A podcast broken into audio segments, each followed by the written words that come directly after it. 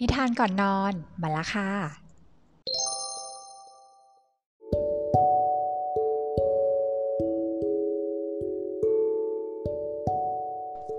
สำหรับวันนี้เป็นเรื่องราวของกิจจสมเณรผู้ที่บวชตั้งแต่เจ็ดขวบ และบรรลุอรหันต์ขณะที่ปลงผมเสร็จค่ะ เรื่องมีอยู่ว่า มีธิดาของเศรษฐีคนหนึ่งตั้งท้องแต่กลับเสียชีวิตไปด้วยโรคร้าย และในวันที่เผาเนี่ยส่วนอื่นๆเนี่ยก็ไหม้หมดเลยค่ะ เหลือแต่ตรงท้องเนี่ยที่ไม่ไหม้ สับเปลยเห็นดังนั้น ก็เลยอาเอาเหลาอะ มาแทงที่ท้องสองสามครั้ง เหลาก็ไม่โดนลูกในท้องค่ะอ้อโดนค่ะ โดนที่หางตาแค่เพียงนิดเดียวเท่านั้น แล้วก็เอาไปเผาต่อ ทุกอย่างไหม้หมดเลยค่ะ ยกเว้นเด็กในท้อง ที่ไม่ไหม้อะไรอย่างเงี้ยค่ะ วันรุ่งขึ้นสับเปลอเห็นเอ้ายังมีเด็กอยู่คานขึ้นมาอยู่ข้างบน ก็เลยอุ้มเด็กกลับบ้าน แล้วก็พาไปดูเอ๊ะไปทำนายดู เขาพบว่าเด็กคนนั้นน่ะถ้าสมมติว่าคลองเรือนเนี่ยญาติเนี่ยก็จะมีกินมีใช้ไปเจ็ดชั่วคนเลยค่ะ แต่ถ้าสมมุติว่าเด็กคนนี้ออกบวชก็จะมีสมณะมีพระเป็นบริวารเนี่ยห้าร้อย เมื่อเด็กคนนั้นนะคะ ได้ยินเรื่องราวของตนในตอนเด็กๆ ใช่ไหมคะ ว่าเป็นยังไงก็เลยเกิดสลดใจแล้วก็อยากออกบวชก็เลยขอออกบวชในสำนักของพระสารีบุตร ขณะที่ปลงผมก็คือตัดผมตัดผมอยู่นั้นอ่าโกนหัวออกปุ๊บ พอปลงผมเสร็จค่ะ ก็ได้บรรลุอรหันต์เลย ตั้งแต่เจ็ดขวบนั้น วันหนึ่งพระพิสุ 30 รูปค่ะ จะไปนั่งสมาธิที่กลางป่า ก็เลยไปกราบทูลพระพุทธเจ้า พระพุทธเจ้าเนี่ยเห็นด้วยญาณค่ะ ว่าในป่านั้นมีภัย ดังนั้นแล้วจึงให้พระพิสุเหล่านั้นเนี่ยไปหาพระสารีบุตรก่อน แล้วก็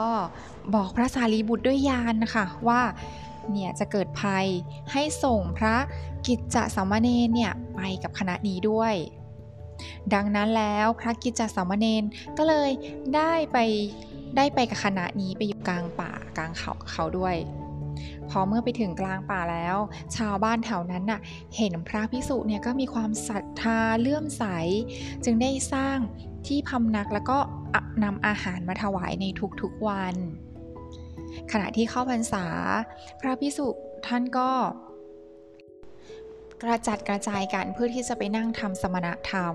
ก็บอกว่าถ้าสมมติว่าใครเกิดอันตราย หรือว่าขอความช่วยเหลือยังไงเนี่ย ก็ให้เคาะระฆัง ก็จะมีคน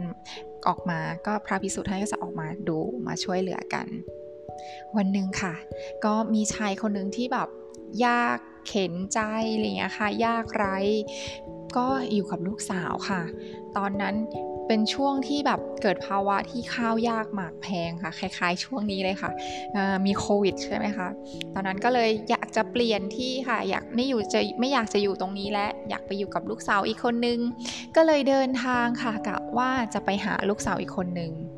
ระหว่างทางก็เลยไปขอพักกับคณะของพระพิสุสงฆ์ทั้ง 30 รูปนี้ค่ะและตอนเช้านะคะ ก็ได้ พระพิสุท่านน่ะก็เลยให้อาหารก็คนละก้อนนะคะก้อนข้าวของของท่านนะคะ คนละก้อนให้กับชายยากไร้คนนั้น เมื่อชายยากไร้คนนั้นนะคะ เห็นอาหารที่พระพิสุสงฆ์อะท่านได้เห็นอาหารที่พระพิสุสงฆ์ให้มาเนี่ยก็เลยคิดว่าโอ้โหเนี่ยถ้าสมมติว่าตัวเองเนี่ยทำงานนะอย่างขยันขันแข็งเลยนะ ก็ยังไม่ได้อาหารมากินอะ ปราณีตขนาดนี้เลยอะ่ะอย่าว่ายัง ดังนั้นแล้วชายคนนั้นก็เลยคิดว่าเนี่ยถ้าอยู่ที่เนี่ยต้องกินดีอยู่ดีแน่เลย ดังนั้นก็เลยออยู่ที่นี่แหละ เลยขอพระพิสุสงฆ์อะแบบคอยรับใช้คอยอุปถากอะไรอย่างเงี้ยค่ะ แต่เมื่อชายคนนั้นนะคะ อยู่ได้แค่ 2 เดือน ก็คิดถึงลูกสาวค่ะ อยากจะไปหาลูกสาว ก็เลยแอบหนีออกไปหาลูกสาวโดยที่ไม่บอกพระพิสุสงฆ์เลย เพราะว่ากลัวว่าท่านจะไม่ให้ไประหว่างทางก็ไปเจอโจร500 ค่ะ ก็โจรเนี่ยก็เลยจับเขาว่าจะฆ่าเพื่อที่จะแบบสังเวยเทพเจ้าชายคนนั้นก็ ทำยังไงดี ตื่นเต้นตกใจ แล้วก็ไม่คิดถึงบุญคุณของใครทั้งนั้น ตอนนั้นก็บอกกับพระอบอกกับโจรไปค่ะว่าเนี่ยในป่ามีพระประมาณ 30 รูปอะ31 มีสามเณรด้วย 31 รูป บวชอยู่ แล้วก็ถ้าสมมติว่าเนี่ยท่านนะไปฆ่าพระนะรูปใดรูปหนึ่งนะ ไปเพื่อที่จะแบบไปทำพลีกรรมเนี่ยเทพเจ้าจะต้องพอใจกับเครื่องสังเวยชั้นดีนี้แน่แน่นอน เพราะว่าพระต่างๆอะบางทีก็เป็นเชื้อกษัตริย์บ้าง บางทีก็แบบเป็นผู้ดีอะมาบวชทั้งนั้น จนได้ฟังดังนั้นแล้วก็รู้สึกว่า อืมเออเชื่อเลย แล้วก็ตามชายคนนั้นอะไปที่ที่พำนักของพระพิสุแล้วก็ไปตีละครัง พระพิสุต่างๆ ท่านก็ ออกมาจากที่พักค่ะ ก็เห็นโจรล้อมไปหมดเลยค่ะ ก็ตนกตกใจ แล้วก็ เอ๊ะพอรู้ว่าจะแบบขอพระพิสุหนึ่งรูปเพื่อที่จะสะสละชีวิตไปสังเวยเทพเจ้า พระพิสุเห็นดังนั้นก็แบบมองหน้ากันแล้วก็ให้ข้าพเจ้าไปเถิด ให้ข้าพเจ้าไปเถิด คือทุกคนล้วนที่จะแบบสละอยากที่จะสละตัวเองเพื่อความปลอดภัยของพี่น้องของพระพิสุทั้งหลาย และสังกิจจะสามเณรก็เป็นอย่างนั้นเหมือนกันค่ะ ก็อยากจะแบบสละชีวิตเพื่อพระพิสุทั้งหมดนั้น ด้วยเหตุผลที่ว่า พระพุทธเจ้าท่านน่าจะเห็นเหตุการณ์นี้ จึงให้พระพิสุเนี่ยไปรับตัวท่านมาจากพระสารีบุตร แล้วก็เดินทางมากับคณะนี้ด้วย ด้วยเหตุผลนี้ค่ะ พระพิสุเนี่ยจึงยอมให้กิจจสามเณรเนี่ยไปกับพวกโจรด้วยความแบบอะไร โจรเนี่ยก็เลยพาสังกิจจสามเณรเนี่ยไปแล้วก็จะไปฆ่า ขณะที่กำลังจะฆ่าค่ะ ก็สังกิจจสามเณรท่านก็เลยนั่งกรรมฐานนั่งเข้าฌานอยู่ แล้วทีนี้ขณะที่โจรเนี่ยฟันดาบลงดาบไปครั้งแรกปุ๊บจะฟันตรงคอค่ะหลังฟุบแล้วเสร็จแล้วดาบนั้นน่ะงอเข้ามาค่ะ จนคิดว่าอุ๊ยมันน่าจะเป็นเพราะฟันไม่ดี เพราะว่าดาบนี้มันคมมากๆ ตัดต้นตะเคียนได้อะดังนั้นแล้วก็เลยอะเอาดาบทำให้มันดีๆเลย ดัดให้ตรงก่อน แล้วก็ฟันชับลงไปครั้งที่สองค่ะ ดาบนั้นม้วนกลับมาเหมือนใบตาลเลยค่ะ โจนเนี่ยเห็นดังนั้นแล้วก็โอ้โหรู้สึกประหลาดใจ รู้สึกว่าโอ้โหขนาดแบบ ดาบเนี่ยมันไม่มีจิตใจอะ่ะ มันยังรู้คุณของสามเณรเลยอะ่ะ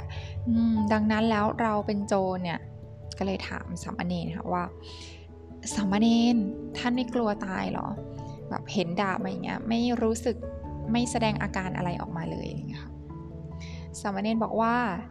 ร่างกายของอรหันต์น่ะแบบร่างกายอะคือท่านเป็นอรหันต์แล้วใช่ไหมคะ ร่างกายของท่านเนี่ย มันก็เป็นเหมือนแบบเป็นภาระอะ การแตกดับอะไม่กลัวเลย มันเป็นที่น่าพอใจ เพราะว่าท่านจะต้องเออแตกดับแล้วอะไรเงี้ยค่ะ เพราะว่าท่านอะแบบกิเลสที่เป็นเครื่องร้อยรัดในใจท่าน ไม่มีแล้วอะตัณหาที่ทำให้ไปสู่ภพต่างๆ ในใจท่านคือมันมันหมดมันไม่มีทุกทางใจก็ไม่มีแล้ว ถ้าตายไปอะ่ะ มันก็คือการหมดภาระต่างๆ การออกบวชเนี่ยมันก็เลยทำให้แบบเป็นทางมาแห่งการ แห่งการที่แบบสลัดจากกองทุกต่างๆอะไรอย่างเงี้ยค่ะ ถ้าครองเรือนเนี่ยมันก็ยังจะต้องมีปัญหามีอะไรอย่างนี้อยู่ จนได้ฟังดังนั้นค่ะ ก็เลยและพร้อมด้วยการที่เห็นปาฏิหาริย์นั้นด้วยค่ะ ก็เลยพากันมองหน้ากัน แล้วก็เอาไงดีอะไรเงี้ย ก็เลยอะตั้งใจทั้งหมด 500 คนเนี่ยบวชทั้งหมดเลยค่ะ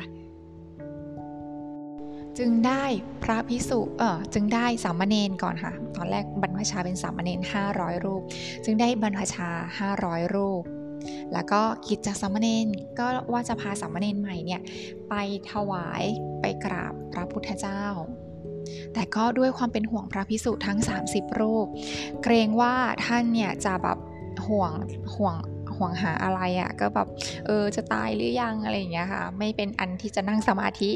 ท่านก็เลยพาสามเณรทั้ง 500อะค่ะ ไปเยี่ยมพระพิสุทั้ง 30 รูปนั้นก่อนอให้ท่านไว้วางใจเออแบบเกิดความปิติใจว่าโอ้สามเณรกลับมาแล้วอะไรอย่างเงี้ยค่ะ ก็ พอวางใจโล่งใจกันหมดแล้วค่ะ ก็เลยพาไปเฝ้าพระพุทธเจ้า แล้วก็เล่าเรื่องต่างๆค่ะ ให้พระพุทธเจ้าฟัง พระพุทธเจ้าฟังเรื่องราวต่างๆ นั้นแล้ว ตรัสว่าการที่ท่านทั้งหลายเนี่ยที่บวชมาเนี่ยห้าร้อยรูปเนี่ยตั้งอยู่ในศีลแค่เพียงวันเดียว ยังประเสริฐกว่าการที่ไม่มีศีลแล้วก็แบบไปป้นเขาถึงร้อยปี จบละค่ะ เรื่องนี้ก็ จบลงเพียงเท่านี้อ่าเจ้าโจรทั้งหลายนะคะ ทั้ง 500เนี่ยก็บวชหมดเลย เพราะสามเณรแค่เพียงรูปเดียวเท่านั้น ข้อคิดสำหรับวันนี้นะคะ การที่เราอะมีชีวิตอยู่นะคะอ่าควรที่เป็นชีวิตที่แบบมีประโยชน์นะคะแล้วการที่มีชีวิตเนี่ยทำตัวให้มีประโยชน์แค่เพียงวันเดียว ยังดีกว่าการที่แบบมีชีวิตล่องลอยไปอย่างไร้ประโยชน์ร้อยปี สำหรับนิทานก่อนนอนในวันนี้ก็คงจะจบลงเพียงเท่านี้นะคะ